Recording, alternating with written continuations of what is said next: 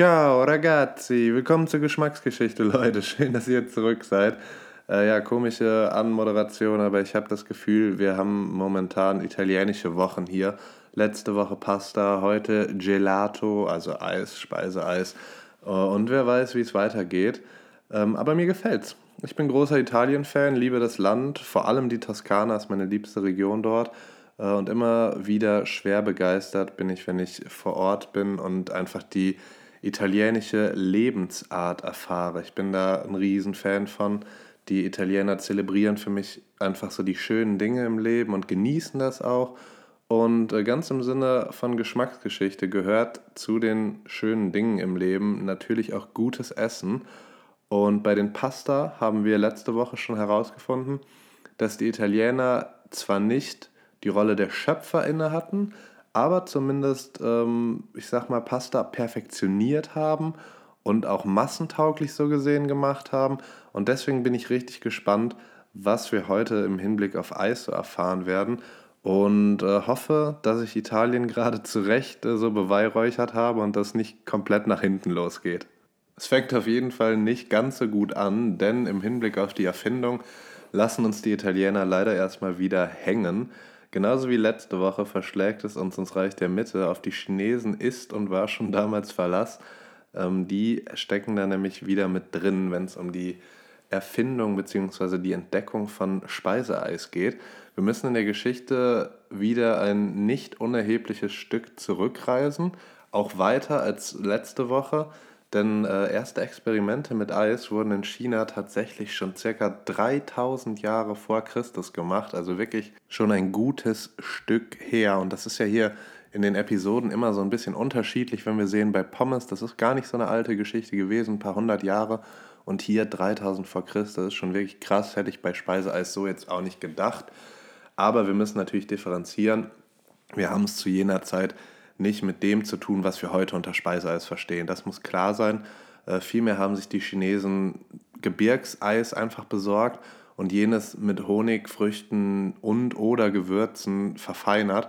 Und das war dann im Endeffekt deren Speise, die die so gegessen haben und was man so als Eis halt verstehen kann. Aber es ist natürlich nicht heutiges Eis. Trotzdem auf jeden Fall schon interessant, weil das sind so die ersten Schritte, die dahingehend gemacht wurden. Und die Chinesen waren auch schon relativ smart, wenn es um die Lagerung ging.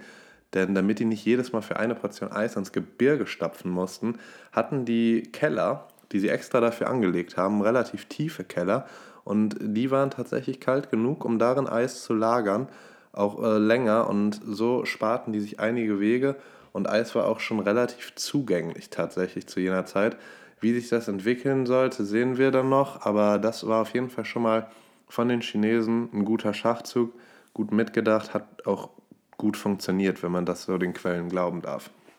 Mm, die be besagte Mische, die ich da erläutert habe, also Gebirgseis mit Honig, Früchten und Gewürzen, das muss die Menschen damals schon ziemlich abgeholt haben, denn nachdem die Chinesen draufgekommen waren, machte die Kombination ein paar Jahrhunderte später ganz schön die Runde, kam gut rum in die verschiedenen Winkel dieser Erde und so gibt es zum Beispiel Quellen, die uns nach Israel führen, zum König Salomo, der eventuell dem einen oder anderen von euch durch die Bibel bekannt sein dürfte. Und der hat sich circa 930 vor Christus an der Thematik erfreut und änderte auch gar nichts daran. Also ich war, man kann es nicht sagen, ob der an das Rezept wirklich von den Chinesen gekommen ist oder ob der da selber drauf gekommen ist. Auf jeden Fall genau dasselbe Rezept, genau dieselbe Zubereitung äh, haben die einfach so übernommen und dann auch schon in Israel 930 vor Christus gegessen. Äh, der hatte vielleicht auch keine Zeit noch darüber nachzudenken, das Rezept noch irgendwie zu ändern, denn es gibt ein paar Quellen zum König Salomo, die belegen, dass der ein ganz schöner Stecher gewesen sein muss, denn der hatte zu seinen Lebzeiten ein Harem mit angeblich 700 Frauen und 300 Nebenfrauen. Also schon wirklich heftig und auch heftig, dass der trotzdem in der Bibel ganz gut wegkommt. Vielleicht war der in anderen Bereichen etwas maßvoller, aber äh, definitiv ein interessanter Side-Fact zum König Salomo. Aber wir sind ja für das Eis hier, deswegen wollen wir mal lieber da an der Thematik bleiben und gucken, wie das da weiterging.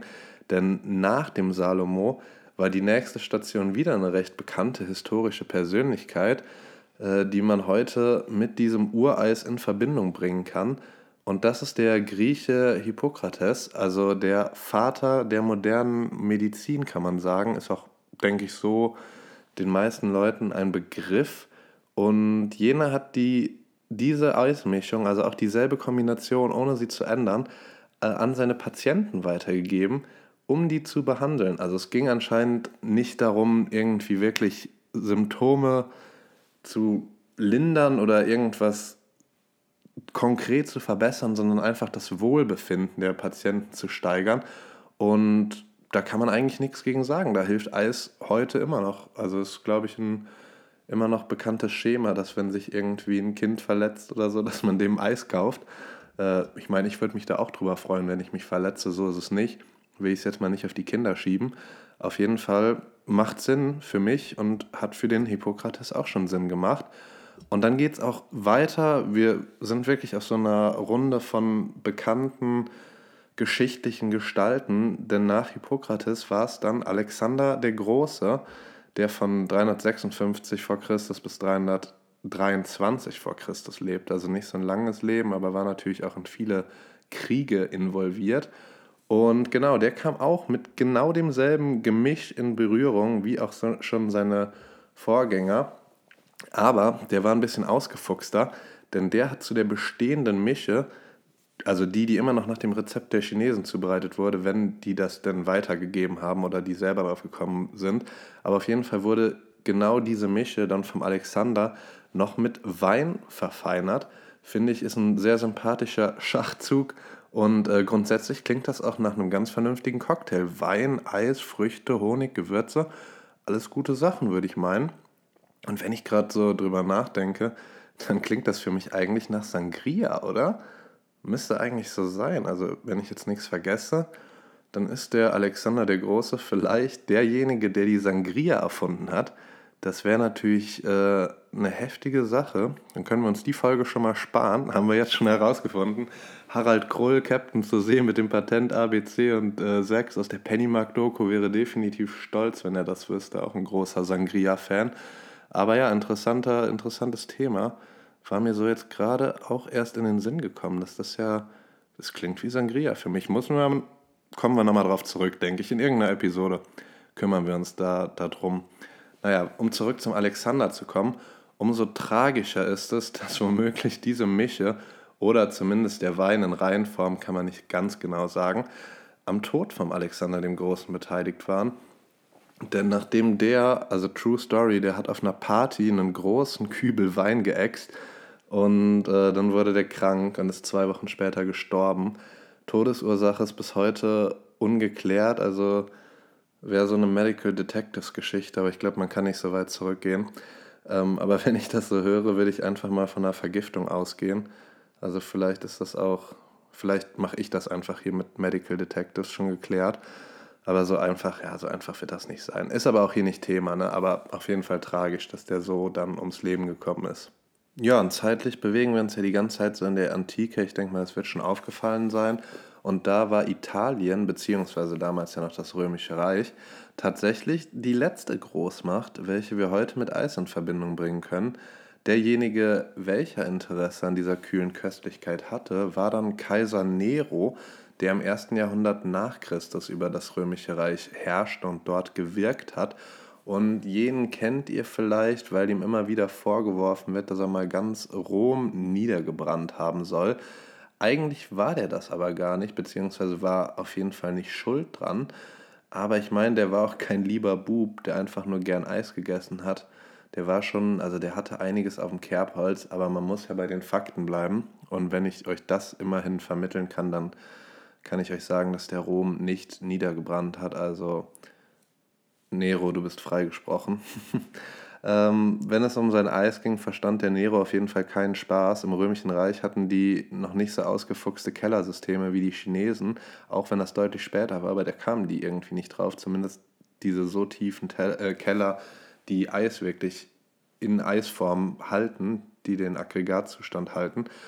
Und deswegen wurde ziemlich oft frisches Eis beschafft, und zwar von den Albanerbergen, die bei Rom direkt liegen. Also, jo, das war Siri. Sehr gut. Machen wir einfach weiter. Ähm, genau, die Albanerberge, die bei Rom liegen. Und äh, die haben, der, der Nero hat dann die, seine Diener, die Leute da in die Berge geschickt, um Eis zu holen. Und wenn die zurückgekehrt sind nach Rom und das Eis war geschmolzen von einem der Diener, dann konnte das im schlimmsten Fall eine unschöne Begegnung bedeuten für denjenigen.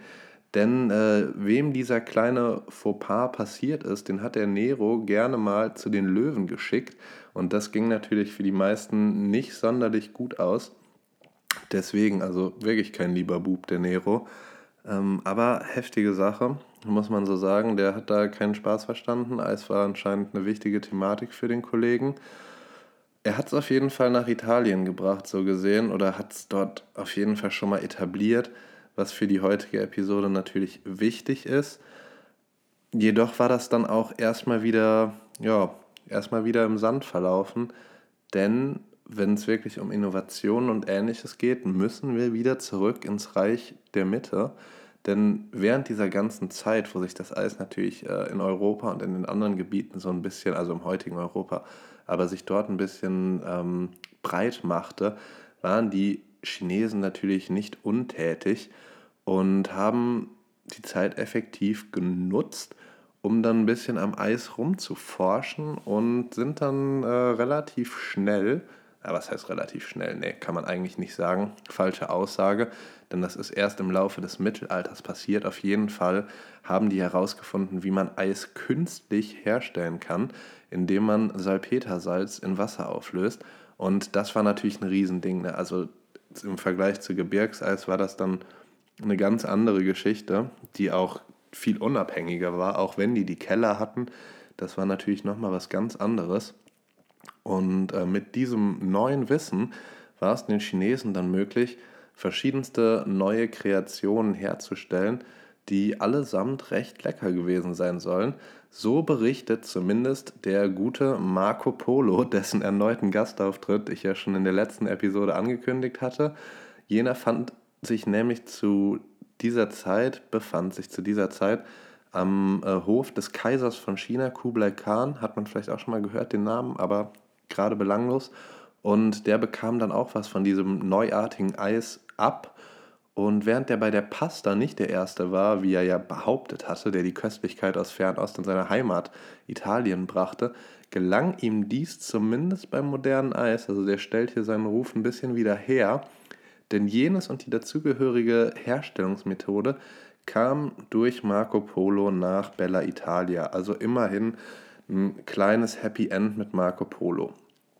In Italien breitete sich dann dieses Eis, das neue Eis, äh, recht schnell im Land aus, blieb aber wie so vieles zu jener Zeit erstmal was für die wohlhabenden Menschen, denn nur jene verfügten dann im Mittelalter über die nötigen Kühlmöglichkeiten und außerhalb von Italien war es dann erstmal lange ruhig, aber dann kam das Eis tatsächlich zu den Nachbarn nach Frankreich, denn die Adelsfrau Katharina de Medici, die zu dem berühmten florentinischen Medici-Clan gehörte, falls das wem was sagt, äh, die hatte jenes Eis nämlich im Schlepptau, als sie Heinrich von Orléans, den späteren König von Frankreich im 16. Jahrhundert, heiratete.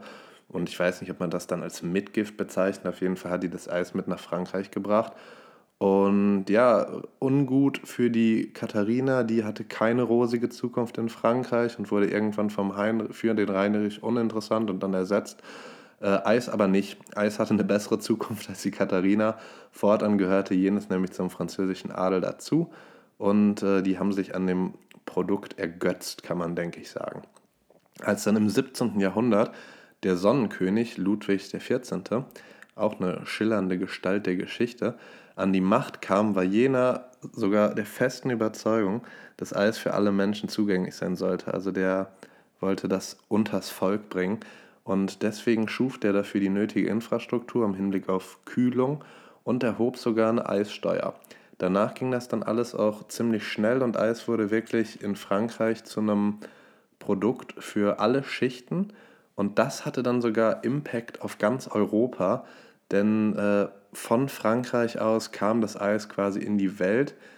In dem Hinblick jetzt Italien vielleicht ein bisschen zu kurz gekommen, aber es ist ja noch nicht alle Tage Abend. Und naja, über Frankreich nach ganz Europa auf jeden Fall. Und dort auch ein interessanter Querbezug, den wir wieder zu einer anderen Episode herstellen können, wurde das Eis in den zu jener Zeit relativ neuen Kaffeehäusern vertrieben. Das haben wir ja schon bei der Kaffee-Episode behandelt, wie jene in Europa in den großen Städten aufgekommen sind. Und dort hat man auf jeden Fall auch Eis ausgegeben. Das war aber natürlich keine Lösung auf Dauer, denn man brauchte auch irgendwo eigene Läden, eigene Geschäfte, die darauf spezialisiert waren, denn der Hype war groß oder war richtig am Kommen. Und deswegen wurden auch erste Eisdielen in den großen europäischen Städten aufgemacht. In Deutschland beispielsweise war es der Alster-Pavillon, der 1799 in Hamburg begründet wurde. Das war die erste Eisdiele, die wir hier im Land hatten. Und ja, Eisdiele sage ich jetzt so für den Kontext. So hießen die Läden, sieht man ja auch im Alster-Pavillon, aber noch nicht. Denn dieser Begriff, der stammt tatsächlich aus dem Zweiten Weltkrieg, beziehungsweise auf die Zeit danach. Denn zu jener Zeit durfte Eis nicht normal verkauft werden und wurde deswegen aus Wohnhäusern heraus auf Dielenbrettern unter den Fenstern verkauft. Also wirklich so ein quasi Verkauf, ja, ein Verkauf aus dem Fenster erklärt sich eigentlich von selber, aber halt auf Dielenbrettern und daher der Name.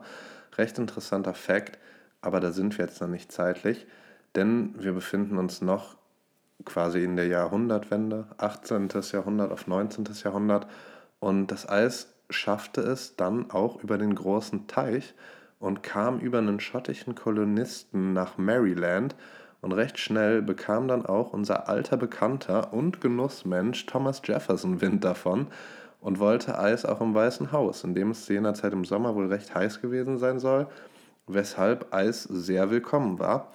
Und damit habe ich jetzt auch beide Gastauftritte abgedeckt, die ich angekündigt hatte, Marco Polo, Thomas Jefferson.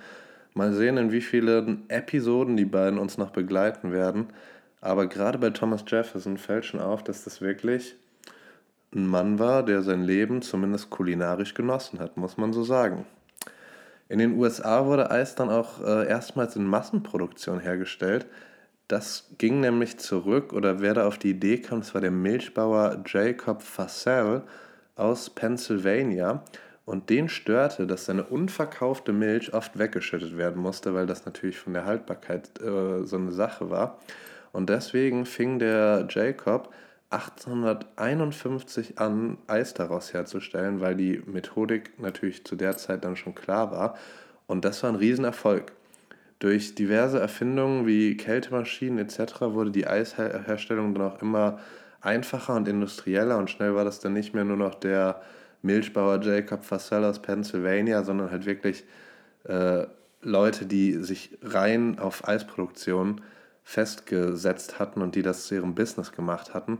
Und gerade in den USA ist da wirklich ein richtiger Boom entstanden. Also die haben uns da recht schnell den Rang abgelaufen, auch wenn die erst spät Zugang zu der Materie bekommen hatten. Die ein Amerikaner war es dann auch, der 1905 noch das äh, Stieleis erfund.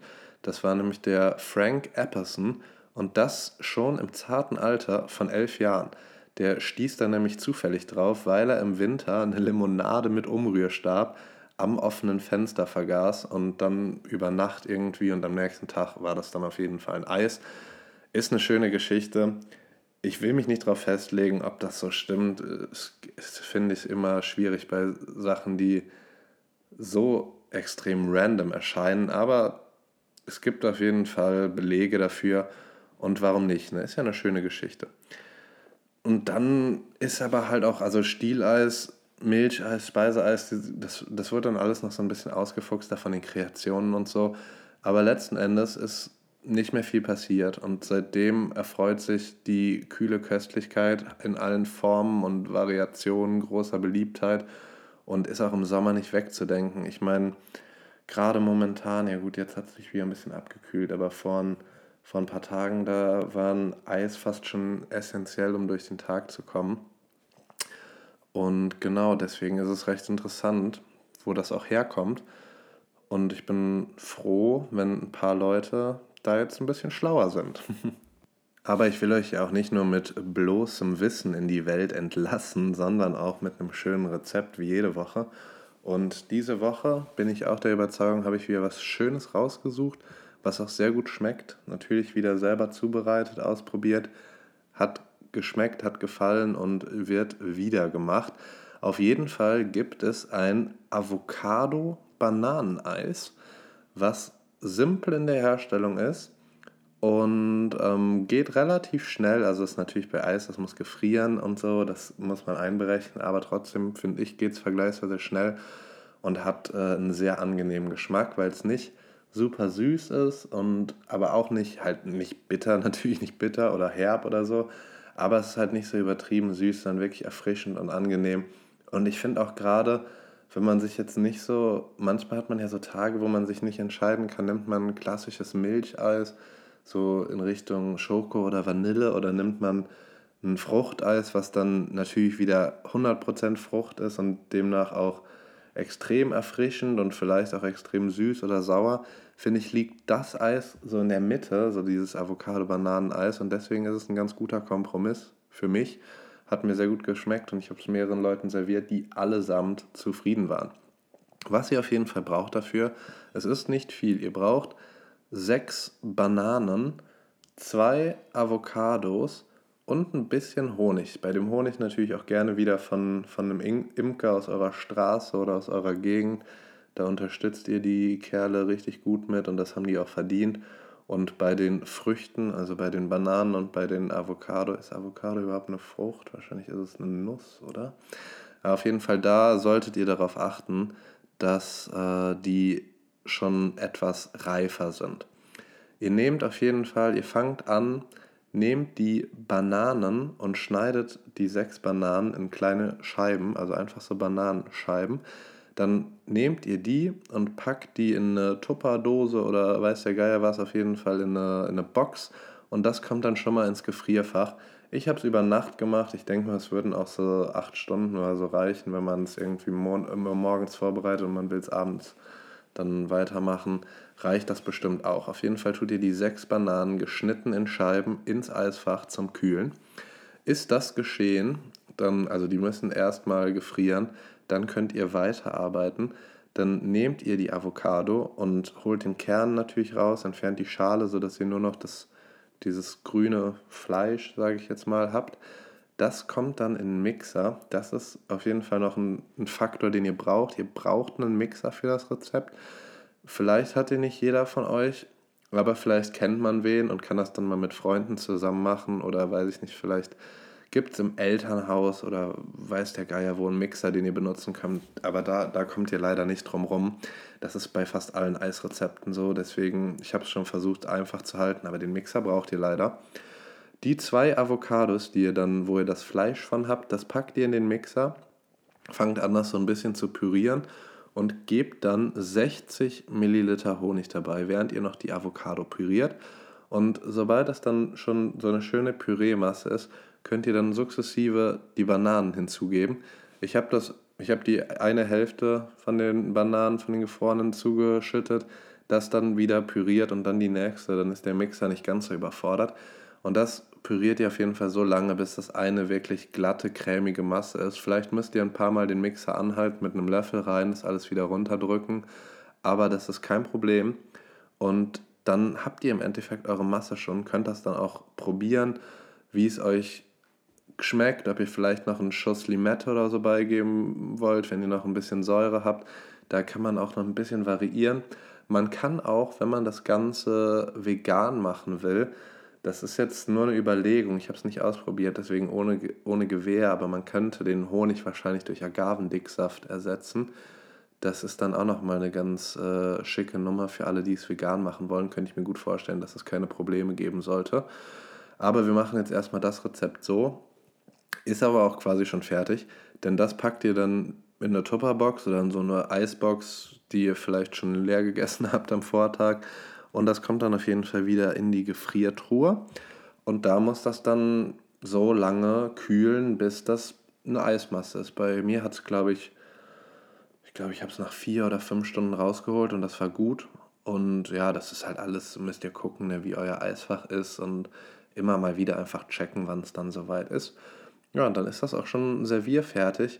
Und das war wirklich eine tolle Nummer, hat richtig gut geschmeckt, kann ich euch nur empfehlen. Und das ist ja auch wirklich nicht hinderlich. Also, sofern ihr einen Mixer habt, ist das ganze Ding, macht sich ja quasi von selbst. Es ist wirklich so super einfach. Und ähm, auch finde ich wirklich, wirklich lecker. Also ich würde es nicht sagen, wenn es nicht so ist. Deswegen probiere ich das alles vorher noch aus. Und ja, macht's mal, probiert's aus, postet es eventuell auf Instagram und verlinkt mich. Ich freue mich auf jeden Fall, wenn ich sehe, dass ihr die Sachen umsetzt. Das ist schon ein paar Mal geschehen. Und ich freue mich da jedes Mal wirklich riesig. Und ja, dann lasst euch, lasst euch das schmecken, weil es ist eine gute Sache und es ist sehr erfrischend. Noch sind wir gut in der Zeit und man soll aufhören, wenn es am schönsten ist. Deswegen werde ich jetzt euch nicht mehr allzu lange hinhalten. Eine Sache muss ich aber noch verkünden und zwar wird Geschmacksgeschichte fortan nur noch alle zwei Wochen erscheinen, nämlich in, also der Rhythmus wird sich ein bisschen ändern. Das hat folgende Bewandtnis und zwar ist es einfach so, dass die Recherche von meiner Seite her deutlich länger dauert, als ich am Anfang gedacht hätte. Und ich will euch halt auch nur die richtigen Fakten bringen und möchte da auch nicht schludrig werden. Und ich, oft komme ich halt einfach in die Situation, dass ich äh, mit der Episode nur kurz vor knapp fertig werde und dann andere Sachen vielleicht auch vernachlässigen muss. So soll es nicht sein. Und ich denke, der Qualität tut es gut, wenn ich das auf alle zwei Wochen strecke und mir so auch mehr Zeit nehmen kann. Und andererseits wurde mir tatsächlich auch zugetragen, dass viele Leute, die den Podcast gerne hören, aber sonst halt nicht so im Podcast-Business drin sind und da nicht so viel Zeit für aufwenden, manchmal in einer Woche einfach nicht dazu kommen, die Episode zu hören. Und dann kommt schon die nächste und dann gerät die alte natürlich gerne auch mal in Vergessenheit. Ich hoffe, dem kann ich damit auch vorbeugen. Wenn da jetzt große Beschwerden äh, bei euch aufkommen, meldet euch gerne bei mir. Ich bin da flexibel und kann vielleicht Dinge auch wieder anpassen. Aber ich denke, fürs Erste ist es auf jeden Fall besser, in einen Zwei-Wochen-Rhythmus überzugehen. Das ist ja immer noch eine gutes, gute, sage ich mal, Menge, die da auf euch zukommt. Und ich denke, niemand wird da stark drunter leiden. Worauf ihr euch auf jeden Fall dann in zwei Wochen freuen könnt, in der nächsten Episode, die dann nach dieser hier kommt, ist Tee. Also auch ein sehr interessantes Thema, wieder ein Getränk denke, das ist angebracht, nachdem wir jetzt Eis und Pasta hatten, nochmal ein Getränk zu, äh, in den Fokus zu stellen und auch mal eins, was äh, nicht unbedingt alkoholisch ist, obwohl mir das natürlich auch immer große Freude bereitet, aber man muss ja auch mal ein bisschen auf die Bremse treten. und genau, beim Tee ist auch eine sehr bewegte Geschichte. Da habe ich mich sogar im Studium schon mit auseinandergesetzt, also irgendwo auch ein Heimspiel für mich. Thematisch könnt ihr euch auf Intrigen, Mord und gebrochene Versprechen einstellen und sogar auf eine Spionagegeschichte.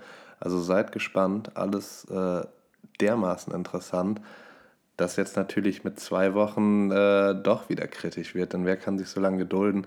Aber ich denke, ihr schafft das, ich schaffe das auf jeden Fall auch, wird uns allen gut tun. Und genau, bis dahin, passt auf euch auf, bleibt gesund und ja, danke fürs Einschalten, schaltet unbedingt wieder ein und gehabt euch wohl.